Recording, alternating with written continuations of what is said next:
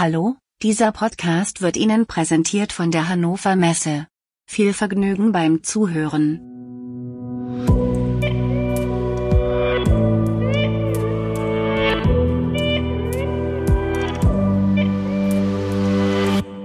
Hallo, liebe Zuhörerinnen und Zuhörer. Das ist die Podcast-Folge Nummer 46 des Podcastes KI in der Industrie. Wir sprechen heute über Bildverarbeitung und auf der anderen Seite der Leitung sitzt Peter Seeberg. Ein herzliches Grüß Gott. Hallo Peter, guten Morgen nach München. Wir haben gerade schon in unserem Vorgespräch gesagt, es gibt so viel Corona-News. Wir wollen in diesem Podcast nicht viel über Corona sprechen. Wir machen nur an zwei, drei Stellen ein paar Hinweise und dann beenden wir das Thema Corona auch wieder, weil ich habe das Gefühl, es überschwappt die Leute in allen sozialen Netzwerken nur noch Corona, Corona, Corona. Wenn ich morgens Deutschlandfunk anmache, immer nur Corona. Die Leute brauchen auch noch etwas anderes als diese Pandemie. Und wir haben uns überlegt, alle oder viele von euch, Ihnen sitzen jetzt im Homeoffice oder sind vielleicht sogar in Kurzarbeit. Und äh, was tut man in dieser Zeit, wenn man ein bisschen freie Zeit hat? Man sollte sich fortbilden. Und wir glauben daran, KI ist ein Riesenthema. Peter und ich haben dazu das Buch geschrieben, KI in der Industrie. Und wir haben in einem Kapitel die wichtigsten Fortbildungen, Seminare, Videos rund um KI gesammelt und haben euch diese Datei online gestellt, dass ihr das runterladen könnt und ausprobieren könnt, äh, Kurse checken könnt, Videos euch angucken könnt, neben dem Podcast euer Wissen im Bereich KI noch zu vergrößern. Ähm, ich packe den Link zu dieser Datei, die der Peter in jahrelanger Kleinarbeit gepflegt hat, erweitert hat, ergänzt hat, mit Zielgruppen, mit Kosten, mit allem, was dazugehört, packe ich in die Show Notes und dann könnt ihr euch von daheim bei dem Thema weiterbilden. Peter, wie lange äh, sammelst du diese ganzen Events oder diese ganzen Seminare, diese ganzen Fortbildungen schon? Seit zwei, drei Jahren tatsächlich, ja. Mhm. Genau, du sammelst seit zwei, drei Jahren äh, diese Seminare und Fortbildungen. Und einer, der vielleicht jetzt dazukommt, sind nämlich unsere Freunde von Erium, vom Theo Steininger. Die haben nämlich ein spannendes Webinar zur Bayescher Statistik online gestellt. Link kommt auch in die Shownotes. Peter, erklär uns kurz, warum ist Bayesche Statistik so wichtig? Uh, ähm, die Details. Also Nummer eins, was ich in LinkedIn gesagt habe, es geht um Bayesche, äh, es geht nicht um bayerische Statistik. Der Bayes, ganz interessant, ein Pfarrer, ich glaube aus dem Jahr, ist es 1780 oder 1880. Es gibt zwei große Schulen, so viel kann ich sagen. Ich komme nachher auch noch auf die Statistik, ich bin aber kein Statistiker. Es gibt auf die eine Seite die Frequentisten, das sind die Leute, die sagen, ich habe jetzt in mein Spiel hier meine sechs, wie heißen die Teile, die ich meine würfeln und so weiter und so fort. Das sind die Frequentisten. Adventisten und die, die Bayesian, also die auf dem Pastor basierende Schule, ist eine sehr große Schule und es äh, machen unsere Freunde von Erium, die sagen, ich habe a priori Wissen und auf Basis von diesem Wissen, was ich vor mir sehe, was ich habe, was ich in den Händen habe, baue ich dann eine Wahrscheinlichkeit äh, in die Zukunft auf. Insoweit und wie du sagst, der Link, äh, den werden wir verfügbar machen und der Maxim, der geht da, ich glaube, dreiviertel Stunde, geht da sehr detailliert drauf ein und ich habe auch gemeint, auch für diejenigen, die uns äh, vielleicht jetzt zuhören, die jetzt nicht äh, so detailliert drin sind, auch in der Python-Programmierung oder was ist ein Jupyter Notebook, die können es auch angucken und die können dann schauen, wie er das genau in so einem Jupyter Notebook dann macht. Okay, das war also quasi die Bayesche Statistik und die ganzen Fortbildungen war so mein, mein erster News-Teil. Und jetzt habe ich noch was von Google gefunden bei VentureBeat. Und Google hat nicht einen Semantic Reactor rausgebracht. Und ich zitiere, The Tech Giant describes it is a demonstrator of how natural language understanding can be used with pre-trained, pre-trained generic AI models as well as a means of disable intimidation around using machine learning. Companies are using NLU to create digital personal assistants, customer service bots, and semantic search engines for reviews, forum, and the news, wrote Google AI researchers Ben Pitsiak and Steve Pucci and Aaron Cohen in a blog post. However, the perception that using NLU and machine learning is costly and time consuming prevents a lot of potential users for exploring its benefits.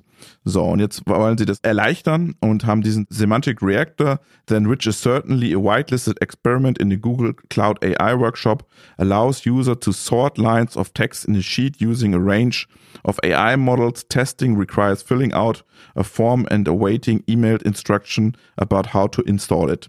It offers ranking methods that determine how lists will be sorted based on input text, including semantic similarity. The lines more similar in meaning to the input will be ranked higher. Input response, the line that are the most appropriated conversational response are ranked higher. Interessant.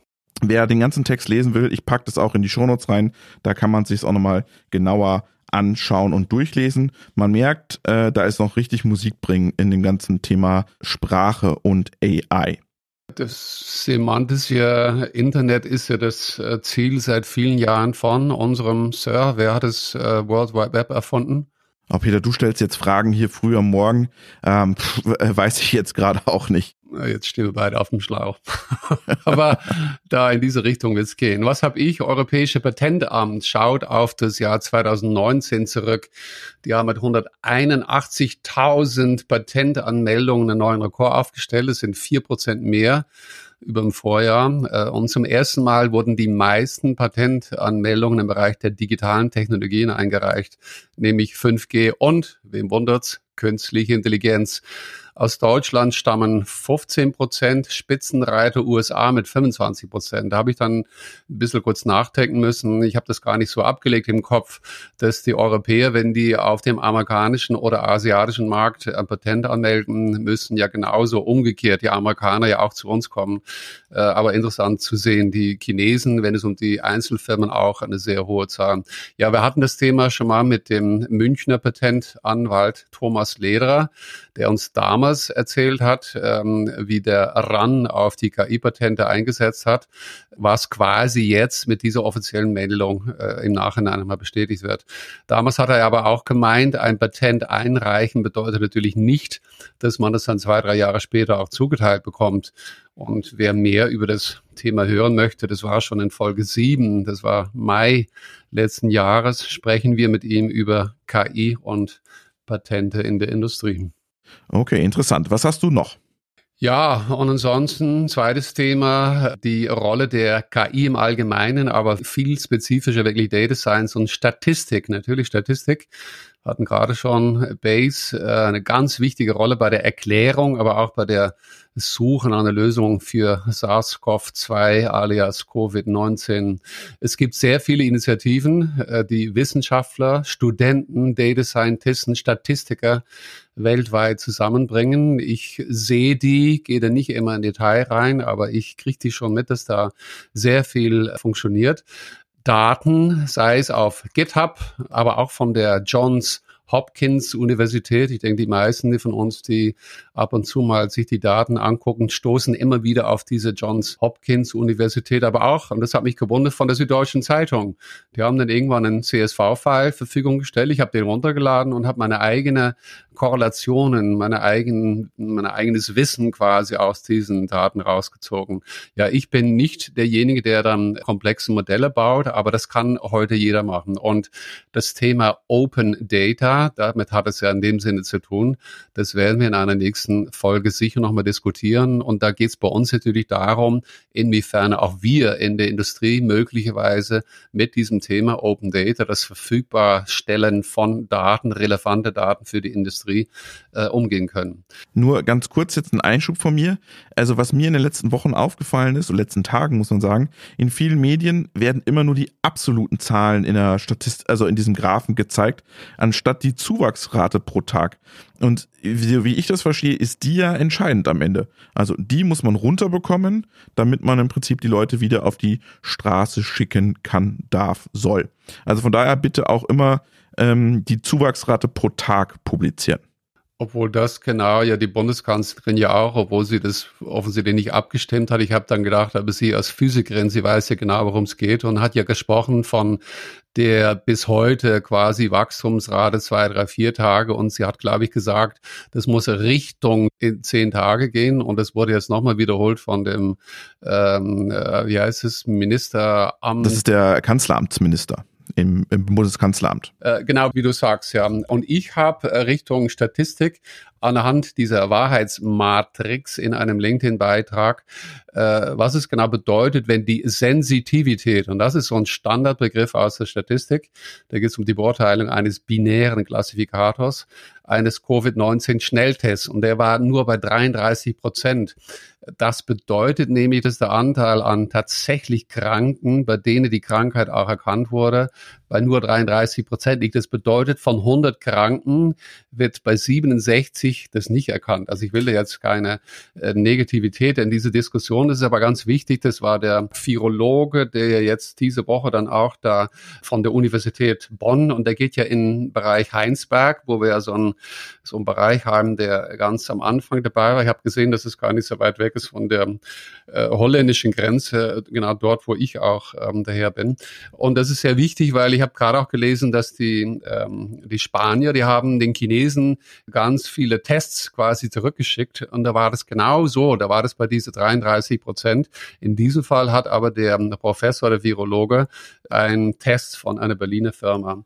Also das fand ich nur interessant, um genau diese äh, statistische äh, Klassiker quasi, welche Rolle der hierbei spielt. Ja, hoffen, dass das von Bosch angekündigte Gerät diese Woche, ne? Ja, genau. Das soll glaube ich, in einem Monat oder so auf den Markt kommen. Hoffen wir, gehen wir davon aus, dass das eben von seiner Sensitivität her bessere Zahlen liefern wird. Ja, Modelle, dessen Job es ja ist, in die Zukunft zu schauen. Und vergessen wir nicht, das tun unsere Machine Learning basierte Modelle-Industrie genauso. Die schauen in die Zukunft, die sagen uns, was wird da demnächst passieren. Und diese Modelle, egal ob sie jetzt geteilt werden, in der New York Times bin ich es manchmal oder bei der Bild oder in den sozialen Medien, die erklären, äh, uns Lesern immer was passieren würde, wenn wir unsere soziale Kontakte zu schnell wieder aus der Bits und Bytes bestehenden digitalen in die echte Welt aus Atomen und Vieren verlegen. Und in dem Sinne halten Sie es noch ein wenig aus. Wir tragen hoffentlich dazu bei, Ihren digitalen Aufhalt nicht nur als Zwang, sondern auch als Chance zu erleben. Jetzt muss ich an der Stelle noch einen äh, Hinweis machen und vielleicht ein bisschen Wasser in den Wein gießen, denn in, bei Übermedien habe ich einen spannenden Artikel darüber gefunden zum Thema Wissenschaftsjournalismus und dass das keine große, äh, großer Tag für den Wissenschaftsjournalismus war, als diese Pressemitteilung von Bosch verschickt wurde. Ähm, sehr spannend durchzulesen, packe ich einfach auch mit in die Shownotes rein. Okay, gut. Hast du sonst noch was, Peter, oder sonst gehen wir zum Hauptteil?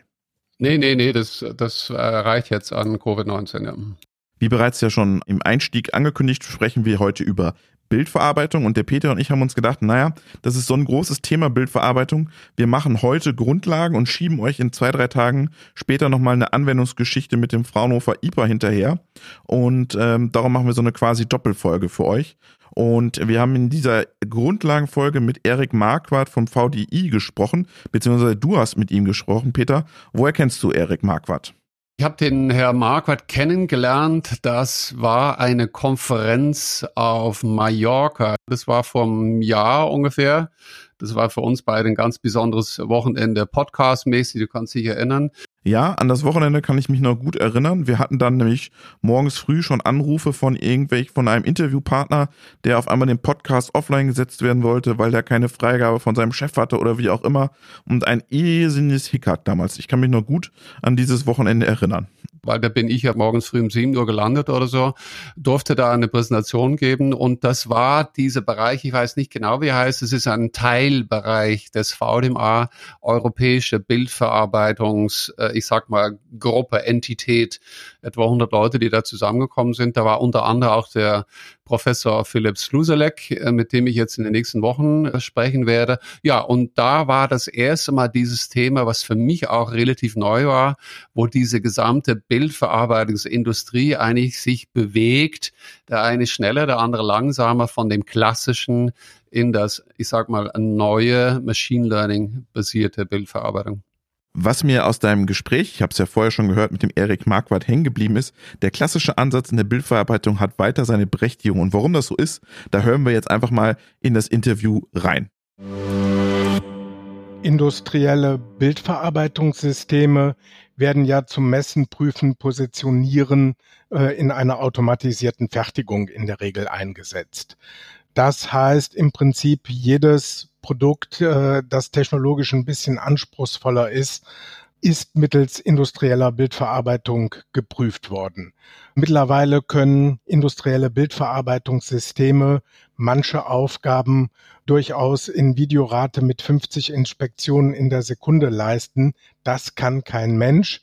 Und sie machen das natürlich im 24-Stunden-Dauerbetrieb, äh, wenn es erforderlich ist, oder vollrichten ihre Aufgabe, indem das Bildverarbeitungssystem direkt an einem Roboter montiert ist. Da wollen sie natürlich äh, sozusagen keinen Menschen mit in den Roboterkäfig setzen. Und insofern können da automatisierte Fertigungsprozesse realisiert werden, die anders gar nicht möglich wären. Okay, das haben wir jetzt verstanden. Jetzt gehen wir mal noch ein bisschen Stück tiefer in das ganze Thema rein. Ich habe eine genaue Regel, wie das Bauteil aussehen soll. Und anhand dieser genau definierten Regel führe ich meine Prüfung durch und kann dann eben feststellen, ob das Bauteil die gewünschten Eigenschaften hat oder nicht. So, der erste Begriff, der mir jetzt hier aufgefallen ist, ist der Begriff Regel. Also diese klassischen Systeme, die wir kennen, sind regelbasierte Systeme. Oder die wir ja auch zur KI kennen, die regelbasierten Systeme oder siehst du das anders? Korrigier mich an der Stelle. Ja, im Großen und Ganzen stimmt das, glaube ich, schon. Wobei, dann fordere ich uns beide jetzt auch nochmal auf, wenn wir jetzt gemeinsam mit den Zuhörern jetzt den nächsten Abschnitt hören, inwiefern es nicht im Endeffekt dann immer noch eine Regel gibt, im Sinne von, es gibt eine bestimmte Situation und die muss gut oder nicht gut gehießen werden. Das ist ja auch eine bestimmte Regel. Nur ist die Art und Weise, wie ich zu dieser Schlussfolgerung komme, ist eine andere. In dem Sinne, aber ich denke, dass man unterm Strich tatsächlich sagen kann, klassisch, neu, eher regelbasiert gegenüber eher Stochastik, also eher Wahrscheinlichkeiten basiert. Und jetzt hören wir mal rein, was jetzt die Herausforderung der Bildverarbeitung ist mit neuen Use Cases und mit neuen Anforderungen. Ich erinnere mich ähm, an einen Messebesucher vor einigen Jahren in der Messe Stuttgart, der kam mit seinem Produkt, ich glaube, es waren irgendwelche Farbstifte und er wollte einfach überprüft haben, sind alle Farbstifte mit der richtigen Box und dem Firmenlogo auf der Topseite zu sehen und äh, kann man das inspizieren und gucken, dass die in der richtigen Farbreihenfolge da sind. Also wie gesagt, das war eine sehr komplexe Prüfaufgabe mit Licht und Schatten und so weiter und so fort. Da stand ich damals als Anbieter einigermaßen schulterzuckend vor ihm und dann meinte er, ja, damit habe ich gerechnet, ich komme nächstes Jahr wieder. Mit Hilfe der künstlichen Intelligenz kann man diesem Menschen vielleicht heute sagen, ja, es lohnt sich vielleicht wieder zu den Anbietern zu gehen, weil jetzt Aufgaben, komplexere Aufgaben gelöst werden könnten, wo die Standardantwort über viele Jahre hinweg war, ja, wir können Teilaspekte prüfen, wir können das Ganze mit mehreren Einzelschritten, mit mehreren Systemen lösen. Jetzt kann man vielleicht die Aufgabe als Ganzes lösen. Also es gibt neue Möglichkeiten und dann kommt ja auch noch hinzu, wie gesagt, ich stehe im VDI für die optischen Technologien insgesamt. Die äh, Terahertz-Systeme, die sich also im Wellenlängenbereich zwischen der Funktechnik und der Optik bewegen, die kommen vermehrt mit bildgebenden Systemen auf den Markt. Die äh, Thermografie ist schon da. Das heißt also auch die Wellenlängen, die für Inspektionssysteme genutzt werden können, die für bildgebende Systeme genutzt werden können und auf die dann nachher Bildverarbeitungsalgorithmen losgelassen werden können, sei es klassisch oder mit künstlicher Intelligenz, die werden auch größer. Also insgesamt, äh, sage ich mal, äh, ohne da Zahlen nennen zu können, die Rahmenbedingungen für die optische Mess- und Prüftechnik sind einerseits auf der technologischen Seite sehr gut, dann haben wir aber auch die Anwendungsseite. Die KI wird ja auch eingesetzt, um Daten, die aus der Fertigungssensorik kommen, auszuwerten um äh, Informationen für Predictive Maintenance und so weiter und so fort zu finden. Das heißt, die optischen Mess- und Prüfsysteme haben vielleicht in der Vergangenheit äh, nur das Signal gegeben, gut, schlecht oder Roboter, greif bitte dahin, dort liegt das Bauteil und haben dann meinetwegen nur XY-Koordinate und Drehwinkel herausgegeben. Möglicherweise äh, werden jetzt auch die Produktbilder, die die Kamerasysteme aufgenommen haben, archiviert und in eine Cloud gesteckt um sie auszuwerten und äh, Informationen fürs Predictive Maintenance zu bekommen. Das heißt, die äh, optischen Bildverarbeitungssysteme werden wahrscheinlich auch noch eine größere Konnektivität bekommen, um noch etwas neben der eigentlichen äh, Inspektion des äh, gerade vorliegenden Produktes auch noch weiteres Wissen zu generieren. Was ich jetzt interessant finde, die Bildverarbeitung ist jetzt nicht mehr nur da, um Fehler zu detektieren, also Kratzer irgendwo auf einem Produkt, sondern wir nutzen ja jetzt auch die Bildverarbeitung, um Prozesse besser zu verstehen und mit Bilddaten zu optimieren. Das ist ja eine vielleicht eine neue Aufgabe der Bildverarbeitung, nicht mehr nur die Fehler Analyse von Bauteilen, sondern auch den ganzen Prozess zu optimieren. Wir kennen das ja aus den unseren Beispielen aus der Prozessindustrie, dass die dort mit Bildern äh, erst versuchen zu verstehen, wie eigentlich ihre Prozesse laufen. Ja, ist eine typische Erweiterung tatsächlich, ne? Von diesem, ich weiß nicht, ob wir da noch dazu kommen, von diesem Markt, der über 10, 15 Jahre teils zweistellig gewachsen ist und der jetzt äh, unabhängig von Geschichten, die jetzt äh, gerade so mal dazwischen kommen, äh, sicher das Potenzial hat, da auch wieder äh, weiterzuwachen mit ganz neuen äh, Ansätzen, ganz neuen Möglichkeiten. Und jetzt hören wir mal rein, wie das genau funktioniert, welche Lernverfahren da genutzt werden, um Bildverarbeitung noch intelligenter vielleicht zu machen. Bei unserem Bildverarbeitungssystem, bei dem klassischen Bildverarbeitungssystem, das wir eben besprochen haben, müsste ich bei jedem neuen Zahnrad, was einen anderen Durchmesser hat, was eine andere Zahl von Zähnen hat, müsste ich entsprechend die Information weitergeben, okay, es wird jetzt ein Zahnrad dieser Größe und mit so und so viel Zähnen inspiziert, damit dann eben der Prüfalgorithmus da entsprechend sich äh, automatisch anpassen kann. Beim maschinellen Lernen gehe ich anders hin. Da sammle ich Beispielbilder. Im Idealfall würde ich äh, zwei Klassen vorsehen. Einmal eine Klasse von guten Zahnrädern und äh, in allen Größen, Varianten und so weiter würde ich dem System diese Beispielbilder von den guten Zahnrädern zeigen. Und ich würde auch Bilder von schlechten Produkten zeigen. Und dann lernt eben dieses äh, KI-System den Unterschied zwischen gut und schlecht. Und das heißt, anstelle der Entwicklung eines Algorithmuses und der Implementierung einer Regel verändert sich die Aufgabe hin, dass ich äh, Beispielbilder sammle und diese Beispielbilder kennzeichne, um äh, zu sagen, okay, das ist die Klasse der guten Bilder, das ist die Klasse der schlechten Bilder. Typischerweise wird dann das neuronale Netz in einer Cloud oder auf einem großen äh, Rechner eingelernt. Die eigentliche Prüfung kann aber, äh, wenn das System einmal äh, eingelernt ist, auf der Grafikkarte eines PCs oder auch in, in einem Kamerasystem integriert ablaufen. Dafür ist dann nicht mehr ganz so viel Rechnerleistung notwendig.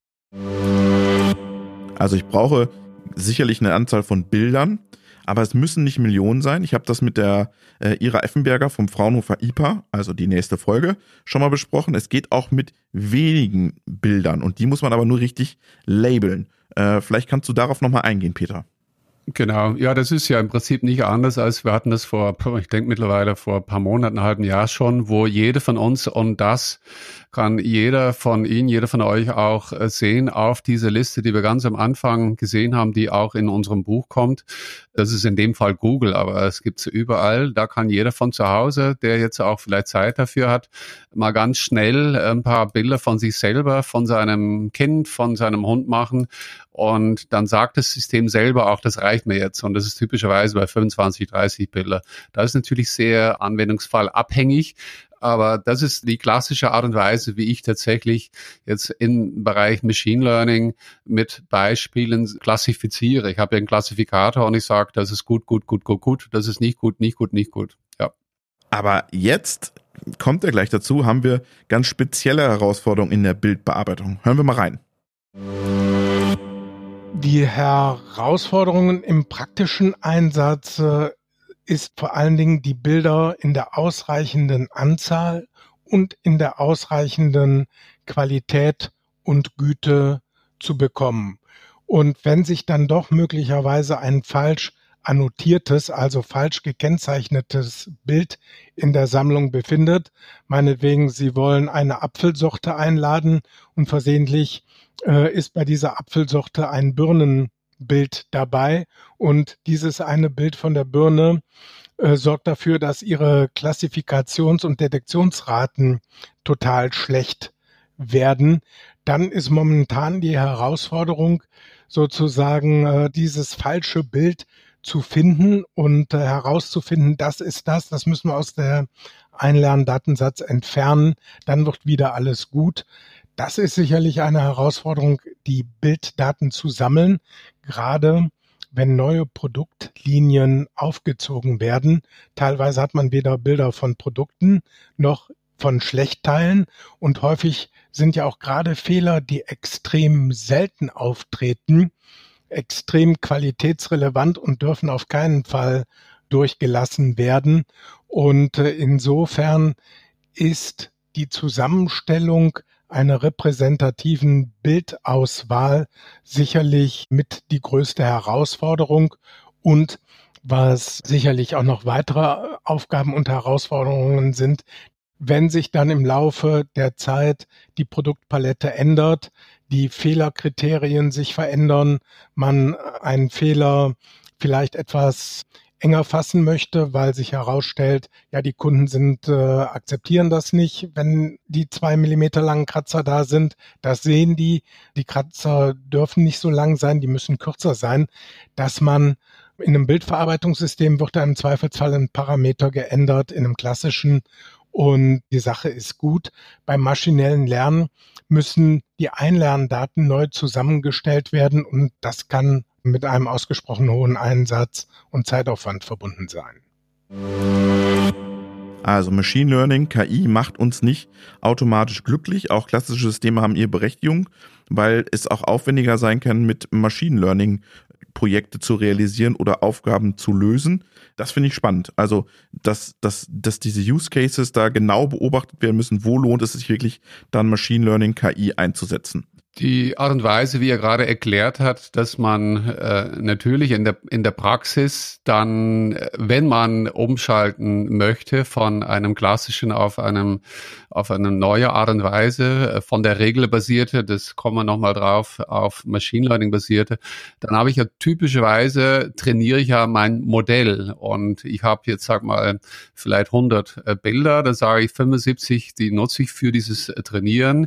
Ich behalte nochmal 10, 15 für einen Test und nochmal 10, 15 für eine Evaluierung umgekehrt.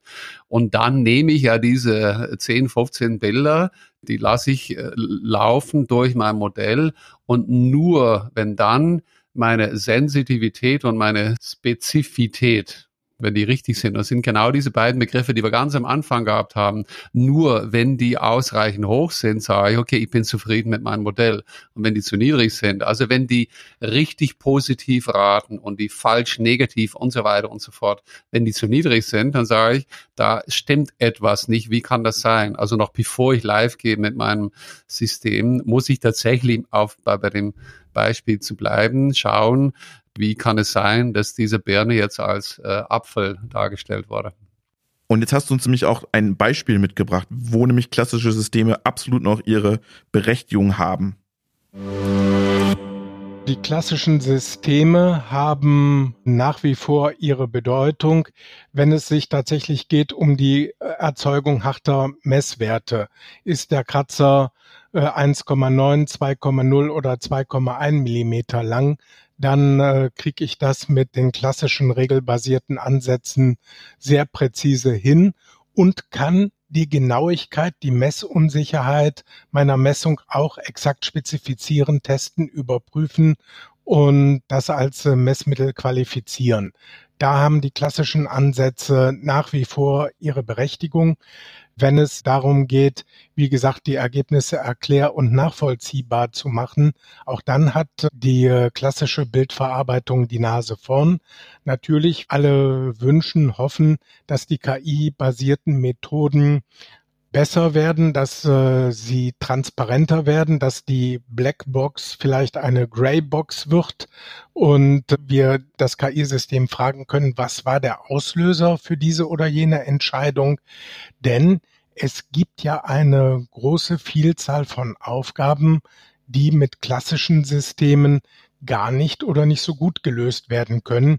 Und äh, da möchte man natürlich äh, KI-basierte Systeme einsetzen. Und insofern bieten die KI-basierten Systeme schon heute die Möglichkeit, Aufgaben mit vertretbarem Aufwand zu lösen, die mit klassischen Ansätzen nicht lösbar sind, nicht zugänglich sind. Trotzdem um die KI-Systeme weiter intensiver einzusetzen, muss auch eine entsprechende Weiterentwicklung stattfinden, damit sie noch breiter akzeptiert werden können. Jetzt hat er die Greybox angesprochen. Die haben wir ja schon öfter immer wieder gehabt. Das Thema explainable, erklärbare KI. Warum ist welche Entscheidung getroffen worden? Nicht nur im Auto wichtig, sondern auch bei Inspektionssystemen. Und da geht es um die ganze Nachvollziehbarkeit der Entscheidung. Ja, wie du sagst, es wird, es ist bei uns in der Industrie wird es wichtig sein, um zu verstehen, warum, also welche war jetzt der spezifische, das Feature, also das spezifische Merkmal ganz oben in der Liste, warum jetzt der Algorithmus im Endeffekt dann im Falle eines Klassifikators nach links oder nach rechts gegangen ist. Äh, wahrscheinlich ist es relativ noch wichtiger, aber gut, dort, wo es mit Menschen zu tun hat. Ne? Also irgendwann werden wir Menschen ein Recht darauf bekommen durch Gesetzgebung von der EU angestoßen. Ne, wenn wir einen Kredit anfragen, das gibt es vielleicht heute weniger oder doch, weil die Zinsen ja so niedrig sind. Aber bis jetzt haben wir nur eine Antwort bekommen, ja oder nein. Und in Zukunft werden wir ein Recht darauf haben, warum habe ich jetzt keinen Kredit äh, bekommen. Und für uns in der Industrie vergleichbar, warum ist er jetzt nach links gegangen, hat gesagt, das ist richtig, obwohl es doch eine Birne ist statt Apfel. Genau. Und dann wird sich dann indem wir dann diese Blackbox aufbrechen, tatsächlich zeigen, wieso, sieht das ist doch, hier ist das Bild und dieses Bild war der Auslöser und dann sieht derjenige, der zuständig ist, au, hat irgendjemand das Bild falsch klassifiziert, ja. Und zum Thema tatsächlich, das ist interessant, weil ich gesagt habe, wo habe ich dann ihn kennengelernt und über dieses Thema Explainable AI werde ich dann auch in den nächsten Wochen mit dem Professor Philipp Sluselek vom DFKI reden. Ja, absolut. Der Slusalek, da hast du ja ein Interview mitgeführt. Äh, ich habe mit dem Professor Huber vom Fraunhofer IPA auch dazu gesprochen. Da machen wir eine Doppelfolge raus. Und er erklärt nämlich Methodik, wie man Explainable AI entwickeln kann und wie man das nachprüfen kann. Aber jetzt nochmal zurück zu den Vor- und Nachteilen des Systems.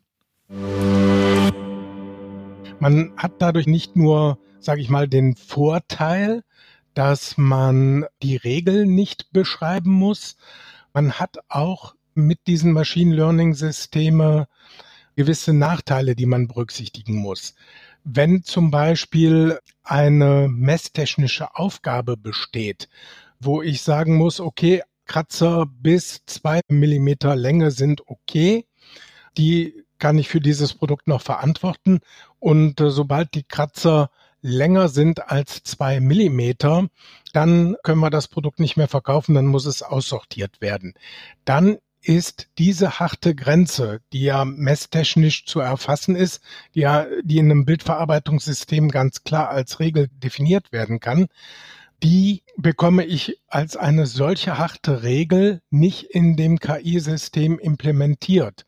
Und äh, wenn dann das KI-System irgendwann einen Kratzer mit 2,5 Millimeter Länge doch noch als Gutteil hat durchgehen lassen und Sie stellen sich die Frage, warum ist das passiert? Dann ist es bei sehr vielen KI-Systemen heute noch so, dass man das nicht erfahren kann, nicht herausfinden kann, warum das System diese Entscheidung getroffen hat. Und das ist bei der klassischen Bildverarbeitung ganz anders. Ich kann mich tatsächlich noch an das ein oder andere Bild von einem Kratzer erinnern. Und dann haben wir uns das Bild im Detail angeschaut und haben festgestellt, dass dieser vermeintlich 2,5 Millimeter lange Kratzer in der Mitte eine kurze Unterbrechung hatte und dass das Machine Vision System da einfach zwei Kratzer drin erkannt hatte, die jeweils jeder einzelne für sich unterhalb der Schwelle waren. Da konnte ich dem Kunden eine Erklärung geben und wir konnten darüber diskutieren, wie mit diesem Fall umzugehen ist und konnten gegebenenfalls die Regeln weiterentwickeln. Aber wir hatten sozusagen einen rationalen Grund, den wir als Menschen auch nachvollziehen und diskutieren konnten.